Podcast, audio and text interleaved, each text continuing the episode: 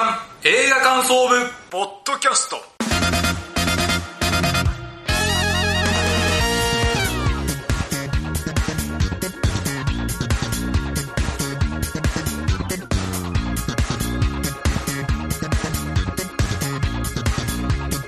さあ始まりました月刊映画感想部ポッドキャストこの番組の部員である矢野智之です同じく部員の滝沢亮ですよろしくお願いしますさあこの番組は現在劇場公開されている新作映画を映画感想部員である矢野と滝沢がそれぞれサイコロ振って当たった映画について感想を言う番組ですありがとうございますさあ今月は4月号で81回目ですはいそうですだいぶね暖かくなってきまして今年結構暖かかったっすよねい。や、本当に、やっぱ快適でしたね。いやいや2月は寒すぎたんですよ、多分。あー、まああとですね、暖かすぎたっていうのはやっぱ早くなんか、だから桜だって例年なよりね、最速で咲い咲いちゃって、そう。でも結構満開でしたね。もう東京は葉桜ですよ。さあ、今月は、えー、3月号ということで、結構ね、映画対策がいっぱいありましたけど、はい。さあ、その1ヶ月経ちまして、えー、その間の映画ライブを聞いていきたいと思います。じゃあ、滝沢さん何本見ました4本です。 ?4 本。じゃあ、そんなったら、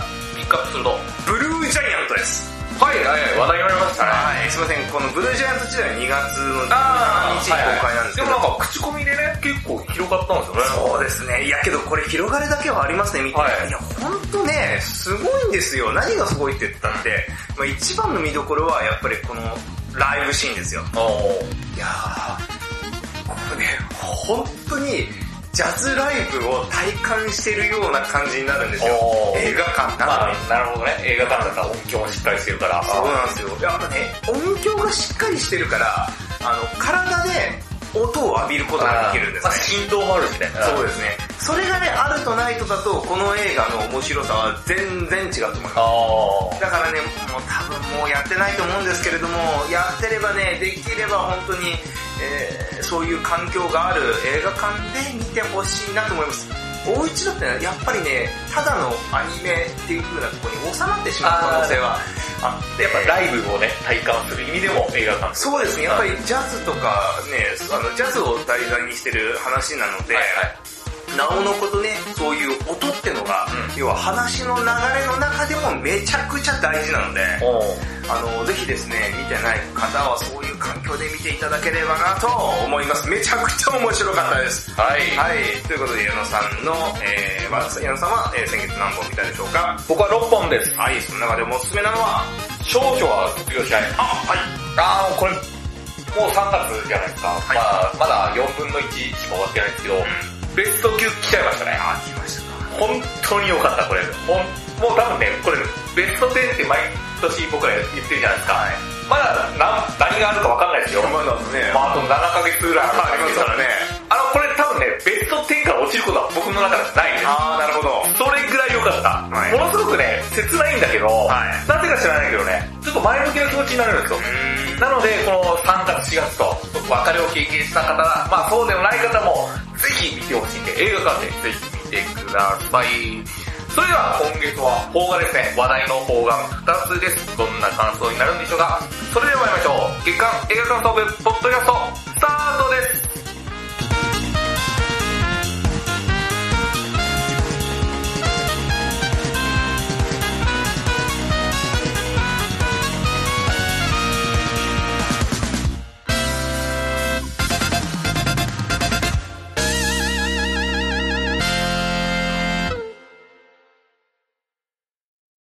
今月の活動曲このコーナーは先月サイコロを回して決めた映画について感想を言うというコーナーです。メイン企画です。はい、ということで今回取り上げる映画一つ目は私滝沢でございますが、はい。新仮面ライダーです。いいね。いいね。って言ってましたね。ああ、そうですね。 はい。あの方が。あの方がですね。はい。はい、ということで、まあすいません、えっ、と、毎回ですね、あの、最初の方は、あの、はい映画のあらすじを言っているんですけれども、はいすいません、あのちょちょこちょこいろんなサイト探したんですけど、あの、あらすじがなくてですね、まあまあなんかがっつり本編ばっかりの中あったんで、ちょっとそれはね、ちょっと150文字ぐらいに要約することもなかなかできなかったんで、すみません。知ってるから、仮面ライダーみたいは。えこのまま、えー感想を言っていきたいと思います。はいえーはい、ということで、毎回ですね、私、感想を言う冒頭ですね、えー映画を一言で言うとと言っておりますが、この映画、一言で言うと、はい。おっさんホイホイ映画 です。はい。はい。皆さん見ました見ましたはい。そういう映画だったと私は思いました。えーとですね、今年の初めの、まあ、1月号でですね、今年の期待する映画として、私、新仮面ライダーを挙げました。 1年前から話題になってたんですね。そうですよもうなんならもう特報でね、安野さんがやりますだけで結構話題になってえますから。ーっていう感じでしたもんね。はい。ということでですね、期待して見に行ったらですね、はいなんと、うん私の期待していた通りではありました。ありましたはいあー、あったね。はい期待し結て構賛否分かれてるから、そうあなーどっちなんだろうと思っあ、て。えー期待通りでした。はいはい。はい。じゃあ何に私が期待していたかうんというとですね、それは役者の演技です。おうはい。もうね、あの、最初キャストが出たじゃないですか。キャスト表バンってうん出た時に、あ、もうこれ、キャスト表だけで俺もうテンション上がるよっていうキャストでしたね。まあ確かにね、もう豪華メンバーですしそうです、豪華ですよ。まあ、主要メンバーは、まあ、本郷武史、まあ、仮面ライダー1号ですね。これをなんて、池松壮介さん。はい。もうこの時点で勝負あったと僕は思った、おう思いましたね。で、えー、一文字隼人、これをライダー2号ですね。これを江本佑とね。そして、緑川瑠璃子、これを浜辺美波。ああ、もう決まった。はい、もう、もう勝った勝った。はい、勝ったっていうようなね、もう並びですよ。もうこのな、ね、ワクワクした並びを、そのまま映画館行ったらですね、まあ、期待通りのいい演技されてました。うんはい。まずですね、池松壮介さん、めちゃくちゃ良かった。なんかね、うんうん、池松くんだからこういう、結構人間ドラマにしたのかなとか思そうっでちすゃねう。めちゃくちゃ、このね、いい人間ドラマなんですよ。もうこの仮面ライ、新仮面ライダーってね。で、そもそもですね、仮面ライダーという作品はですね、本郷武史という主人公がですね、まあ、自らが正義のヒーローになったわけじゃないんですよ。悪の秘密結社ショッカーにですね、拉致されて、うん勝手に肉体改造されて、うんで、脳改造される直前に脱出した人っていうのがもう本来なんですね。はいはい。だからその、勝手に自分のことをいじくられた人の話なんですよ。だからね、このもう自分は普通の人間ではないと。えー改造人間なんだというですね、苦悩と葛藤の中で日々苛まれながら生きているというのが、この実は本郷武史なんですよ。まあね、藤岡弘さんが、あの原作やりましたけど、まあ藤岡さんってね、結構やっぱり、まあ肉体もがっしりしてて、結構その、まあ、痛みで強そうってね。そう、んあの、声もね、すごく低くて、うんなんか強いような感じや、ね、あの、イメージ皆さんあると思うんですけど、実は本郷武史というのはそういう役なんですよ。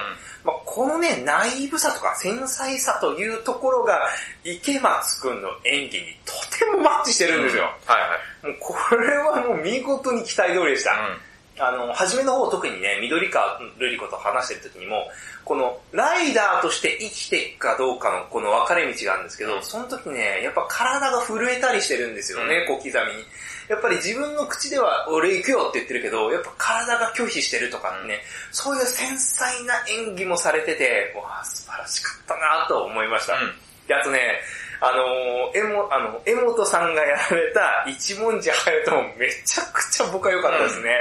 あの、江本さんってね、ほんといろんな役やられるじゃないですか。確かになんで、忘れられがちなんですけど、この一文字みたいな、まあ、本郷とは対照的な役ですよね。まあちょっと明るいね。明る、ねやかな感じで、カラッとした感じで、俺別にいいぜ、みたいな。そういう感じの役、めちゃくちゃうまいんですよね。結構そういう役って若い時ありましたよね。今、えー30半ばぐらいですかね、うん江本さんもなって、そういうセンターよりかは、サイドのうん。うん。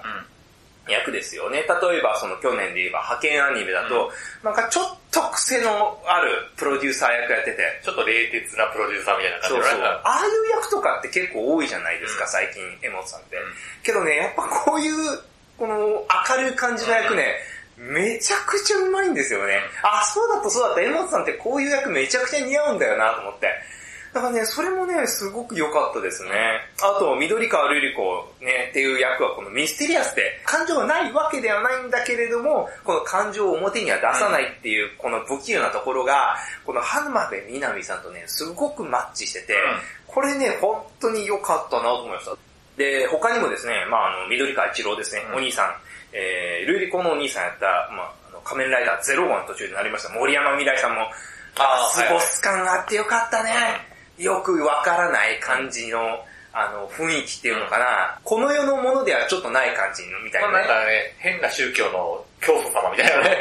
あ、けど、ああいう感じとか、あと立ち振る舞いも蝶具って、だから蝶のように刺し、あの、舞い、蜂のように刺すっていうのは例えでも使われるように、なんか舞うような感じもあるじゃないです まか。あ本人やってますもんね。そう、れまあコンテンポラリーダンサーでもありますから、それがね、やっぱりうまく活かされてて、あー、森山さんのいいところ全部詰まってると思いましたし、あともね、塚本慎也さんも良かったし、ん何気にね、俺ね、雲王をやったね、あの、声だけですけど、あの、大森直さん。ああ、もう、わあよかったっすね。よかったっすね本当なんか三下的な、あの、最初の敵っていう感じで、あの、弱いのに強そうな感じをこう、醸し出してる。でちゃんと言葉は丁寧なんです よね。いやー、よかったっすね。だから本当役者陣がめちゃくちゃ良かったなっていうところ、まずは私の、はいはいはいそこでね、この私の中ではもう、ああ、もうこれで結構十分だなっていう感じではありましたね。あとね、良かったところ、ここも褒めたいポイントなんですけど、ロケーションがめちゃくちゃ良か った。本当に。あの予告ね、皆さん見ていただければわかると思うんですけど、雪をか、雪をかぶった山を背景にしたところとかね、あとダムとか工場地帯で戦闘するとかね、この颯爽とバイクを駆け抜ける山の道路とか、一郎兄さんのアジトに初めて行くときに、なんかあの、半円みたいなところをね、歩いてきますけど、まああんなところよく見つけたなって思いながら、やっぱこのロケーションよく見つけたなっていうところにすごく感心しましたね。特撮作品の不思議なところって、え、そこで戦闘っていうようなね、うわざわざなんかあの街にあったのに、いきなりなんか、まあ、多分爆破するからですね。あの、こ作る側の都合なんです よね、多分。っていうところがもうお決まりじゃないですか。あそういうね、様式美をめちゃくちゃ大切にしてるなと思いましまた。あ、それはわかる。そうそう。そういうところもね、ちゃんとオマージュされててめちゃくちゃ良かったなと思いましたね。えー、この作品なんですけれども、最初に冒頭でおっさんホイホイの映画と私言いました。で、そう思ったのはですね、まずあの、この作品というのが安野さんが答えてるんですけれども、オリジナルを超えるのではなく、社会にオリジナルの魅力を広げ、世間にオリジナルの面白さを再認識してもらうってことで、作られた作品なんですよ。はいはい。えーということはですね、1971年に、まあ、初代仮面ライダーって俗に言われてますけれども、まあ、藤岡弘さん主演のものが放送されたんですけど、あの感じってのをそのまま、つあの、出した作品なんですね。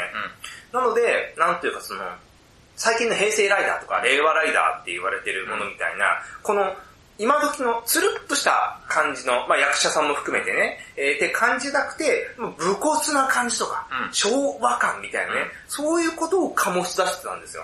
うで、それが、初代仮面ライダー直撃世代って言われるような、50代半ばもしくは再放送とかも含めたら50歳以上って言えばいいんでしょうかね。うんっていう人にすごく刺さったんだなと思います。っていうのもですね、わた上映が終わった後なんですけど、私の隣にですね、50歳過ぎぐらいと思われるおじさん2人がいらっしゃって、もうね、満足そうにな終わった後話してたんですよ。あそれも聞いてたし、あと伊集院光さんが、うんあのご自身のラジオで、あの熱っぽくこの新仮面ライダーの話をされてあ。たはんいではすいはよ。い。で、伊集院さんもあのライダー直撃世代の人ですから、あのそういうところで、この作品が持つノスタルジーっていうのが一つテーマだと思うんですよ、大きな。で、一昨年のですね、新仮面ライダー対庵野秀明展っていうのがありまして、うんそこの合同記者会見っていうのが、まあ YouTube に上がってるんですけど、あはいそこで庵野さんが言ったのが、ノスタルジーは捨てた捨てたくないって言ったんですよ。ということで、この作品、その賛否両論あると思うんですけれども、その3の人たちが感じたことって、やっぱノスタルジーだと思うんですよ。あの頃の仮面ライダー。そう、あの頃の仮面ライダーってのを、今この技術で作ったらっていうね、感じで、見れたから、すごく満足してるんじゃないかなと。だからね、雰囲気をそのまま残した作品となると、さっき言った通り、その初代ライダーをリアルタイムで見ていた人であるほど、まあ、熱狂する作品っていう、ういわば構造になってるんで、この構造に乗れるか乗れないかが本当に大きく分かれる僕は作品だなと思いました。うんまあ僕はその、なんていうか、そういうような構造とかも含めてその映画って面白いなって思っちゃうタイプなんで、その、もちろんその、僕らは全然その、ライダーリアルタイム世代じゃないんで、うんまあねあの、ノスタルジーとかは、ちょっとそこまでは感じることはできなかったんですけれども、それでも、まあ僕は、あの、面白かったですし、多分、そういうようなノスタルジーを感じられてる人はやっぱりもっと面白いんだろうなってのは、うんあの、強く思いましたね。はい。まとめますと、はい。えー新ウルトラマンでもそうだったんですけど、今回もですね、男の子の憧れるかっこよさっていうのがよく出ていた作品だと僕は思いました。はい。戦闘シーンのかっこよさもそうですし、あと主人公、あと2番手ですね。まあだからライダー2号ですね。うんこれ戦隊もので言えば、レッドとブルーみたいなもんですよ。のかっこよさ、あの、が僕は特撮には非常に大事な要素だと思ってるんですよ。で、まあね、僕あの、賛否のピの人の意見もめちゃくちゃよくわかります。それはですね、あの、新ウルトラマンと同じくですね、えーお話の中身が疑問符がつくところめちゃくちゃあります。なんか、成立させるためにその話にしましたよね、みたいなところ多々あって、そこでなえるっていうのもめちゃくちゃよくわかります。はい。けど、それもね、僕ずっと安野さん見てるからわかるんですけど、まあ、安野さんが作ってる作品だからなそこは仕方ないよなっていうふうにまあね 僕は思っちゃうんですよね。なんで、安野さんをそんな深く思うあの見てこなかった方の激おこっていうのもすごくよく、ああの理解はできまはいす。はい最後にね、僕思い出したことがあって、あの、僕ね、初代仮面ライダーを、多分幼稚園年中さんが年長さんの時に友達ん家で見に行ったんですよ。まあ、ビデオテープですけどああ、その時に友達が熱っぽく仮面ライダーってかっこいいだろうっていう風にね、戦闘シーンとか、なんか含めて言ってたんですけど、僕ね、仮面ライダー怖かったんですよ、最初作品見てて。あー、仮面ライダー自体がってこいや、なんかね、作品がそいや、それがね、子供だからよくわかんないです。だからまだ5、6歳ですから。今回の新仮面ライダーを見たことによって、僕が5、6歳の時になんで恐怖を感じてたのっていうのがはっきり分かって、それは世界観とか雰囲気っていうのがダークなんですとよ。まあね、そう、だから改造させられただけってことですもんね。そう、これがね、戦隊ものとは若干違うんですよ。なんかね、そういうところも含めて、その雰囲気とかで俺は怖がってたんだなと思ったんですよ。なるほど。で、オリジナルが持ってるそのダーク性ってのが、今回の作品、非常によく出てたのが、僕は一番、あー、この特撮は他の特撮じゃ、ではない、あの、やっぱり人を引きつける力ってのがあるんだなと、っていうのを強く思いましたね。あーそれがね、よく出てて、とても面白かったと思いました。うんまあ、まだ見てない人、あの、お すすめするかどうかはめちゃくちゃ悩みます。はい。あの、なので気になった方は、あの、ぜひ見に行っていただければなと思います。仮面ライダー知らなくても全然大丈夫だよ。あ、全然大丈夫だと思います。はい。あの、役者さん好き、好きで見に行ってもあー僕は全然あそる。れは全然あるうん役者さんめちゃくちゃ生えてるんで、はいはい。あの、そういう意味で、あの、西野七瀬さん目当てに行っても全然いいと思いますね、例えば。はい。以上が、私の活動報告でした。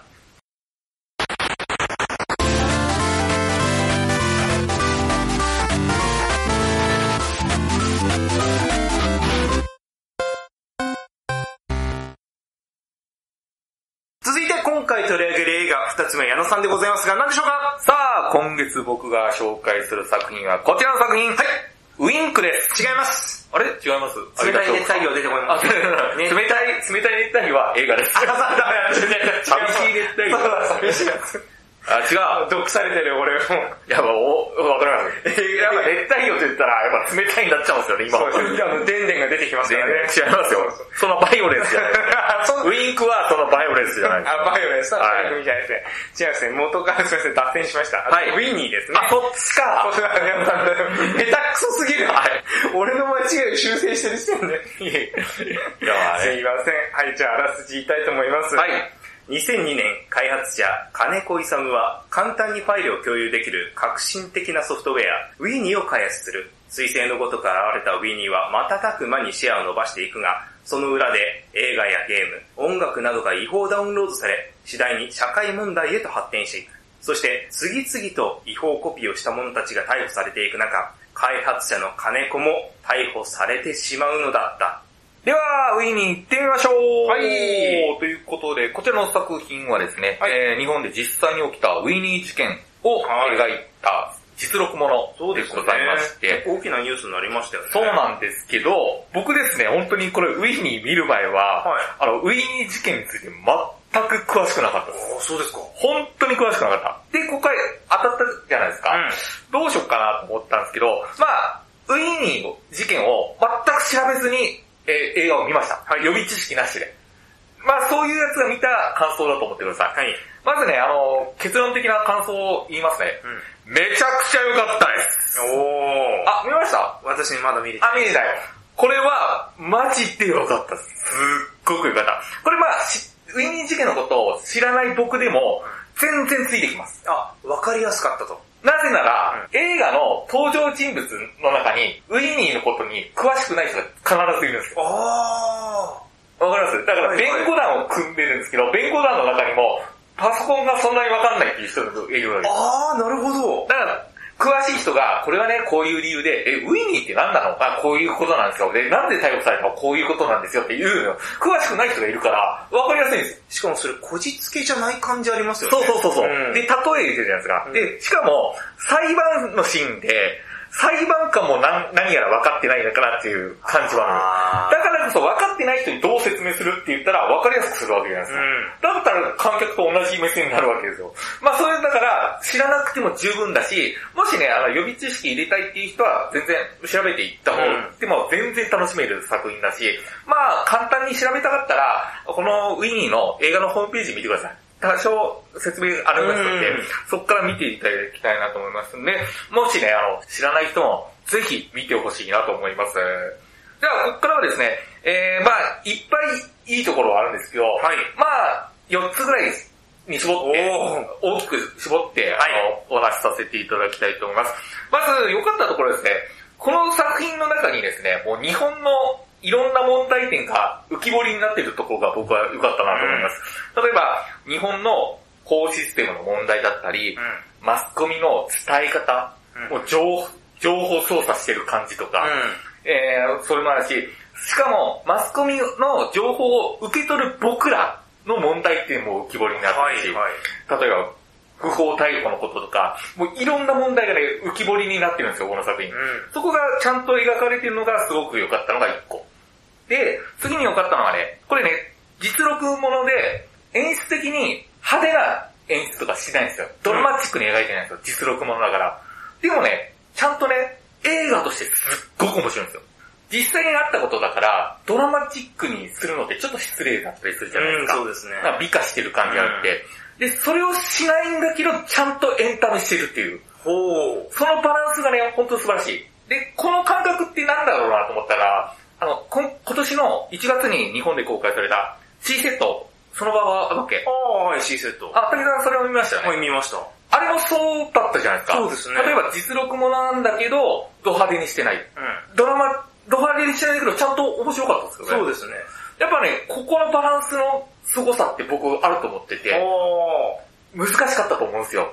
で、これは本当に制作人がちゃんとその実際にあったことに敬敬意というか、ちゃんとうん大切に扱いながらも観客に伝えたい。観客に伝えるためには面白さも必要っていう、この塩梅と戦った結果が今回の素晴らしい作品の、えー功績になってると思うんで、はい ここもすごく良かった。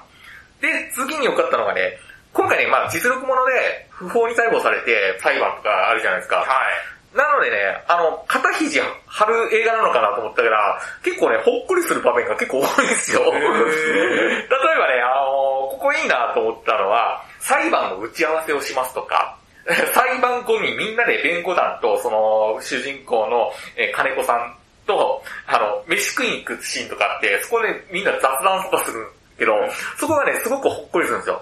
裁判終わったら、あそこの尋問良かったっすねーとか言うんですよ。なんか、お前、ええみたいな、なんか、草野球した後みたいな。で、打ち合わせも語る、なんか、すごく真面目に、真面目にはやるんだけど、まあ、普通の会社とかって、もうちゃんと真面目にやるんだけど、砕けたことを言うじゃないですか。まあそうですね、フランクな時もありますよね。うんみんななんか、さあ、この会議どうしますなんか、うんかっこいいことは言わないじゃないですか。おどうするこれみたいな。そんな感じのをちゃんとリアルにやってるから、そこがね、なんか、その中で起こる雑談とかがあって、そこはちょっと笑えるじゃないけど、なんかほっこりするんですよね。あ、この人たち弁護団と被告と関係だけど、草野球した仲間 になっていくんですよ、だんだん。だからね、そこがすごくほっこりしたし、実際もそうだったのかもしれないですけど、これがあったからこそ、金子さんはこうやって戦うことできたんじゃないかなと思うんですよ。えーこの映画の中で描かれるのは、金子さんね、身内と連連あ連絡を取れなくなる期間があるんですよ。はい。もうなんか疑われるから。うん。もうこの期間、あの、弁護団から言われるんですよ。金子さん申し訳ないんですけど、身内に電話かけないでください。連絡しないでください。 お姉さんとかいるけど、連絡しないでくださいねって言われて、こ孤独じゃないですか。い連絡したいけどしたくない。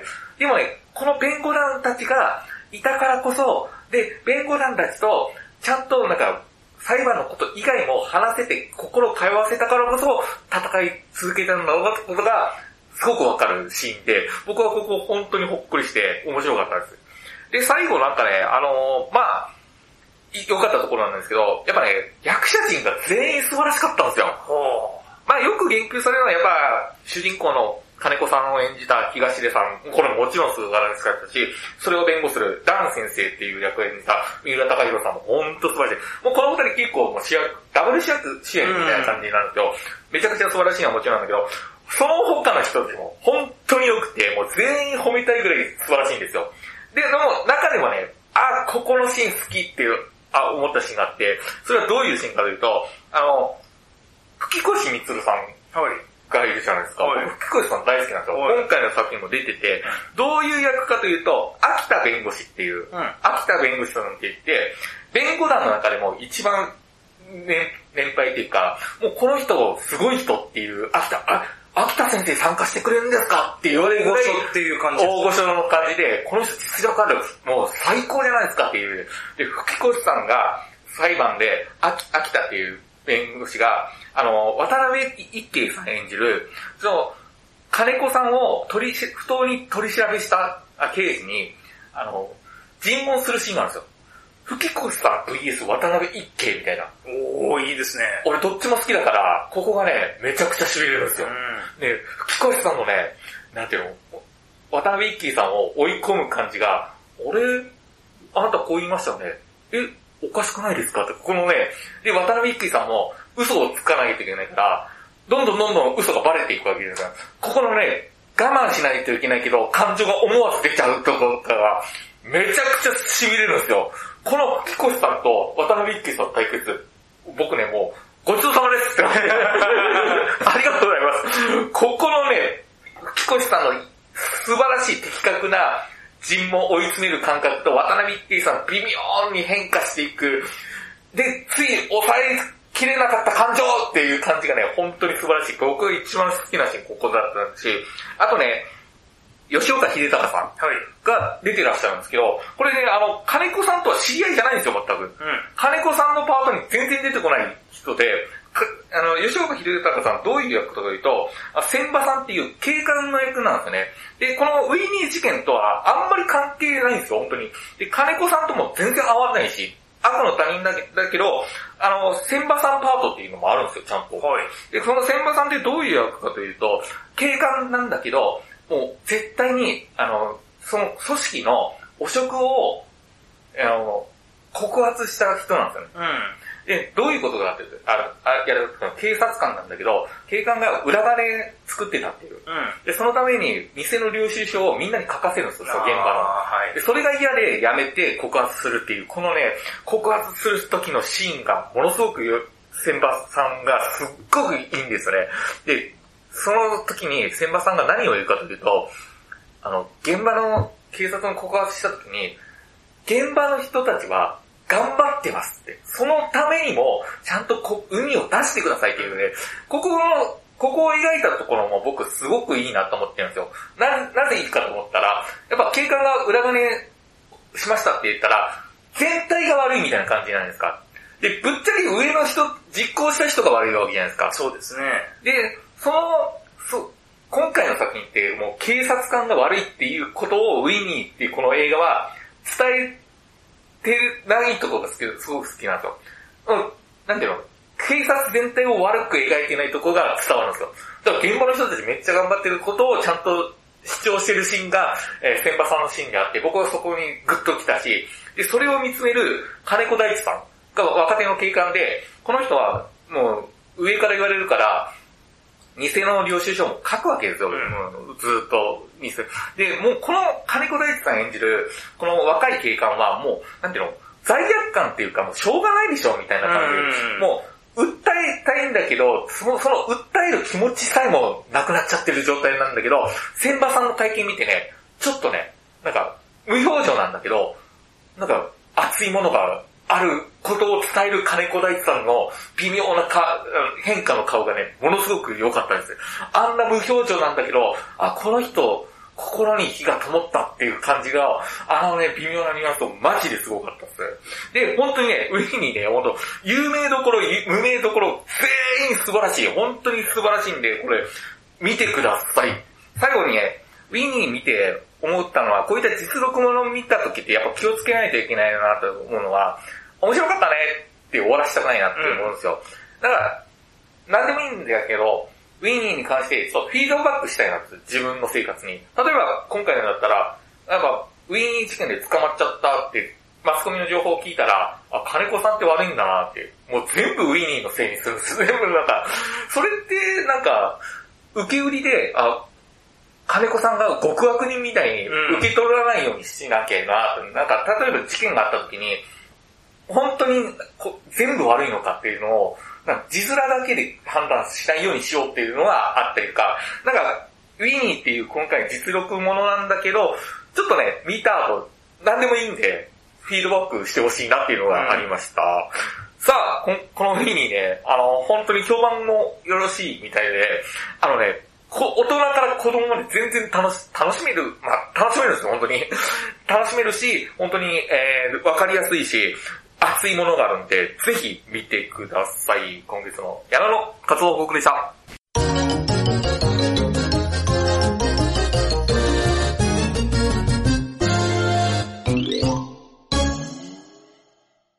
次回の作品決めあらかじめ10作品をリストアップ、その中から矢野滝沢が見たい映画を一つずつ言い合うというドラフト方式で第3希望まで決めていきます。そしてそれを才の目に当てはめ、サイコロを振って、来月の作品が決まります。決めていきましょう、はいということで、先攻後攻の口じゃんけんからいきたいと思います。はい最初はグー、じゃんけんチョキ、あいこれ、パー。勝ちましたじゃあ滝これ沢。毎回僕負けてません えー、じゃあ滝沢先行でございます。はいえーと、今回のですね、対象期間が、えー2023年3月24日から4月22日までです。矢野さんの一言コメントもあるのでよろしくお願いします。 はい。それでは行きましょう。一つ目、マッシブタレント。おすすめです。二つ目、ベイビーワルキューレ2ベイビー。続編、三つ目、トリとロキタ。ダルベンヌ兄弟。四つ目、ノック、週末の訪問者。時々出演する監督が監督です。五つ目、ザ・ホエール。これ A24、六つ目、エアスニーカーの話、ー。七つ目、サイドバイサイド、隣にいる人。北条泰時。八つ目、サーチあパソコンの画面でワンはやってました。 2。九つ目、ビレッジ。村の話、そして、えー十個目、レッドロケット。フロリダプロジェクトの監督です。はい、ということでございます。はい。ほう北条北条泰時泰時。坂口健太郎さん、鎌倉殿の13人ですよ。 もう終わって3ヶ月経ってる、矢野さん。もうめちゃくちゃ良かったんですよ。北条泰時が。いやいや、わかりますよ。いや、あの、多分あの、熱量高いですからね、その、えー、いや、鎌倉殿のね、みんな、すごい良かったっていいうや、もうね、言ってやてっぱ去年ナンバーワンドラマっていう人ね。結構上げてましたよね。いますよねみたくさん今年、すごいね、あの、坂口健太郎さんの北条泰時がね、すっごく良かったんですよ。うん。あのー、主役の小栗旬さん演じる北条義時かうんの息子の役なんですけど、はいどんどんよ義時がどんどん悪くなっていく中、安時は父のようにはなりませんっていういう両親なんですよ。うんここはすっごい良かったですね。矢野さん、もう終わって3ヶ月経ってるんですけど、あの、リアルタイムのリアクションやめてください。。いや、めちゃめちゃ、今、今からでもなんか UNEXT とかなんかでいろいろ見てください NHK プラスとかね。鎌倉殿のシーズン、本当に素晴らしかったです。めちゃもう、もう、どうする家康が始まってんだよ。どうする家康も見て ますよ、俺。あ、マジかよ。見てます、見てます。ドラマ大好きじゃん。本当に。 わかりました。はい。さあ、地盤はそうですね、あの、パソコンの画面だけでした。そうですねはい、そうです。はみみんな、ササーチネ1僕、確か、えー2017か18に確か公開なんですけど、僕トップ10入れてるんで、ああ、そうでしたね。はい。俺も映画見に来ました、見に来ましたはい、おすすめですよ。うんはい。えーということで、まずは、えー、滝沢の第一希望からはい決めていきたいと思います。滝沢の第一希望、はい。エアーいきたいあと思いあ、これあれですよね。最後の決闘裁判の、ます。はいいいじゃないですか、ベン・アフレックとそうで。すよ。なんかね、予告見ても面白そうでしたし、うんやっぱりあの制作陣含めてね、うん。やっぱワクワクする人たちが揃ってるんで、はい。あのー、あと予告め、あの映画館行ったら毎回見るんですよね、エうん。ア。なんで、もう、もう、分かった、見に行こうと。はいはいい。はい。えー決めました。はい、ということで、矢野さんの第一希望は何でしょうかサイドバイサイド隣にいる人。おーはで、坂口健太郎さんなんで。い、はい。あ、斎藤飛鳥さんも出てるし。そうですね。なんか、いや、本当にね、マジで良かったんですよ、坂口健太郎さんが。坂口健太郎さんいいんですよ。去年あの、私が見た作品だと、余命10年っていうのがありまして、ああ、そう去年の、えー小松菜4月号なんですけれども、これであの小松菜奈さんのえーパートナーになる役をやってるんですけど、これがね、いいんですよ。はいあの余命10年もおすすめです。はいはい。はい。はい、ということで、滝沢の第2希望いきたいと思います。ベイリー・ワルキューレ2、ベイリーいきましょうか。あーはい、ベイリー・ワルキューレね、1、非常に良かったです。はい。はい。あのーうんオリジナル作品なんですけど、あの、アクションシーンもね、実際のスタントマンの人ですね。そうですそうですん僕ツイッターフォローしてます。ああ、そうなんですね。実際に本当にスタントマンでやってる方そうです。はい。いやーなんで、の続編なんで、ぜひ見たいなと思います。まあ見てない人は、まあ、えっ、と、レンタルとかであると思うんで、はい。ぜひ見てください。うんめちゃくちゃおすすめです。はい、ということで、矢野さん第2希望なんでしょうかもう見たんですけど、はいマッシブタレント。そううですね、マッシュあ、タ試写会で拝見させてもらってて。試写会の方なんですね。はい。。矢野あさん。のー、これね、面白いですよ。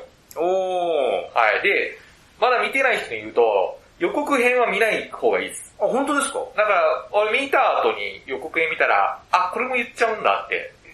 別に何も知らない予備知識なない方がより楽しめるんで。じゃあそのまま映画館に行ってください、ということですね。全然面白いです、これ。本当にね。いいっす、いいっす、これは。主演なが、ニコラス・ケイジです。そう、ニコラス・ケイジですね。あの、あのね、ニコラス・ケイジがね、めちゃくちゃ可愛く見えるんですよ。本当に可愛い。ああと、この人うまいなめちゃくちゃうまい。そうね、これニコラス・ケイジってなん素か、晴らしい。そういう B 級アクション系がね、結構多かったりしますけど、結構うまいっすよね。うまい。うん本当に素晴らしい。もう本当に好きになっちゃう。ピックって出てましたよね。ピックは主役で、これはシリアスな方向で演技だだから、ピック、まあこの映画感想部語ったじゃないですか。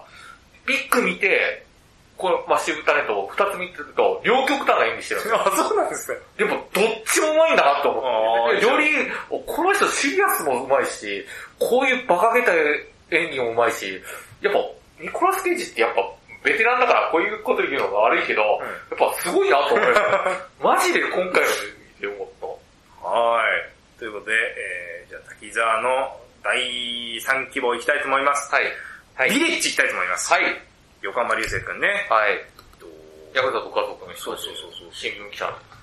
えー、ぜひ、横浜流星くんね、めちゃくちゃいい役あ、い者いなんですね。めちゃめちゃいい。だって、線は僕は予約でしたっけ、去年 は。はい。よかったですし、あの、線は僕を描く以上に、あの、僕が心をわしづかみにされたのが、ルロの月。鶴郎の好きなんですよ。もう、本当に広瀬すず、松坂桃李を食うぐらいの開運開運をしていたんで。はい。はい。ということで、まあ今回主役ということで、まあ、どんな演技されるか注目ですね。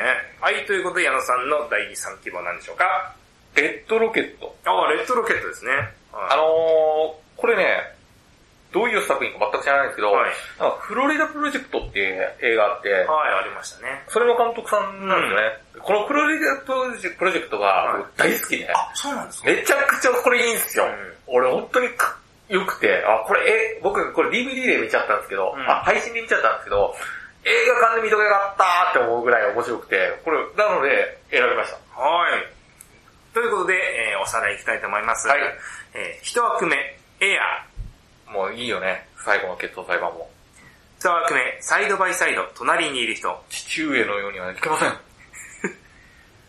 三枠目、ベイビーバルキューレ2ベイビー。ツイッターフォローしてます。四枠目、マッシブタレント。いや、マジで可愛いですよ。五枠目、ビレッジ。怖そう。 6枠目、レッドロケット。いや、本当にフロリダプロジェクトを多くの人に見てほしい。はい。あの坂口健太郎さんのやんなくていいっすから。父上はいいんですか父上 それ、あの、今どんくらいその熱量で演じられるといいんだろう な。松村さん。ああ、そうだ、しまった。しまった、松村さんが。松村邦洋さんはすごいのは全員できますから、ね。そう。だ。あのー、毎週 YouTube でアップしてるんですよはい。最新で。ー、はい。 あれ見れば、あの、ただで、鎌倉物語。 全部やるんですよ。ら落語のように。落語のように全部は、その、ただで見たいんだったら YouTube で松村さんも全部 見てる。もう全部最近。全部真似しますからね。ぜひね、見て、見てください。気になる人はね、まっちゃんの YouTube 見てください。はい。いきますよ。あどうぞ運命のサイコロタイムです。いきますよ滝さんのレッツサイコロタイム !3! ベイビーワルキューレッツベイビー来たはいはいはいーははい。まあ良かったですよ。2も楽しみです。まあどっちにしろ見に行こうと思ったんで。はい。ということで、えー、3が出たら、あええ振り直しです。じゃあ行きますよ矢野さんのレッツサイコロタイい。ムよっあマッシブタレントです もう、今からでも語れますけどそうですね。今からでももう死者見てんだったらいけますね。なんですけど。そうですはい。あのーはいもう一回見るもよしですし、おうね、友達誘ってもいいですし。もう、言ってもいいけど。 早い早い早いあそう早でいすか。はいはいは振り直してるじゃん。い。いや、いいですね。もう当たっちゃったんで行きましょう。はい、ということでエンディングでございます。い今回も聞いていただきましてありがとうございます。はい、ということで、えーえっと、では次回ですね、5月号で私たちえーが感想を言う映画が、もう両方とも公開しております。はい、えー3月24日公開のベイビーワルキューレ2、んベイビーが私滝沢で、えー三えー同じくですね、3月24日金曜日公開のマッシブタレントが矢野さんでございます。はい。はい、ということで、ちょっと ですね、こちらもアクションか。そうですね、そうなりますね。はい。で、まあ今回のね、えー作品、まあウィーンにね、矢野さん激推しということあの、で、本当にウィーンにすっごい、本当に素晴らしかった。まだやってるね、関数あの映画館もあると思うはいはいはぜい。ひこぜれをひ多くの人に見てほしい。はい、見に来ていただければと思います。新カメラライダーもね、いろいろ得点もらえますけど。そう、撮ってもらえるはい。あの、お子さんがいればね、一緒に行ってもいいかなっていう感じ。そうね。あのー私ね、あの映画、映画見に行ったですね、帰りなんですけれども、この40過ぎぐらいのお父さんとね、10歳ぐらい、10歳いかないかないかぐらいのね、あの、お子さんの二人が、なんかライダーごっこ的なことをやってたのを見て、すっごいほっこりしました。うんそれがね、映画見た後の醍醐味じゃないけど、なんか、いや、そこいいじゃないですか。いや、よかったっすね。令和のこの時代でもまだこれやってるんだと思って。やっぱりあの、アクションシーン見て、やっぱおその男の子がかっこいいって思ったんだなって。やっぱ、安野さんもそうだったんじゃないですか、子供の頃そうでしょうね、きっと。うんそれかっこいいですね。うん安野さん、嬉しがるかも嬉しいと思いますね。はい。さあ、今月も聞いてくれてありがとうございました。ということで、来月もぜひよろしくお願いします。お願いします。以上、月刊映画感想部、ポッドキャ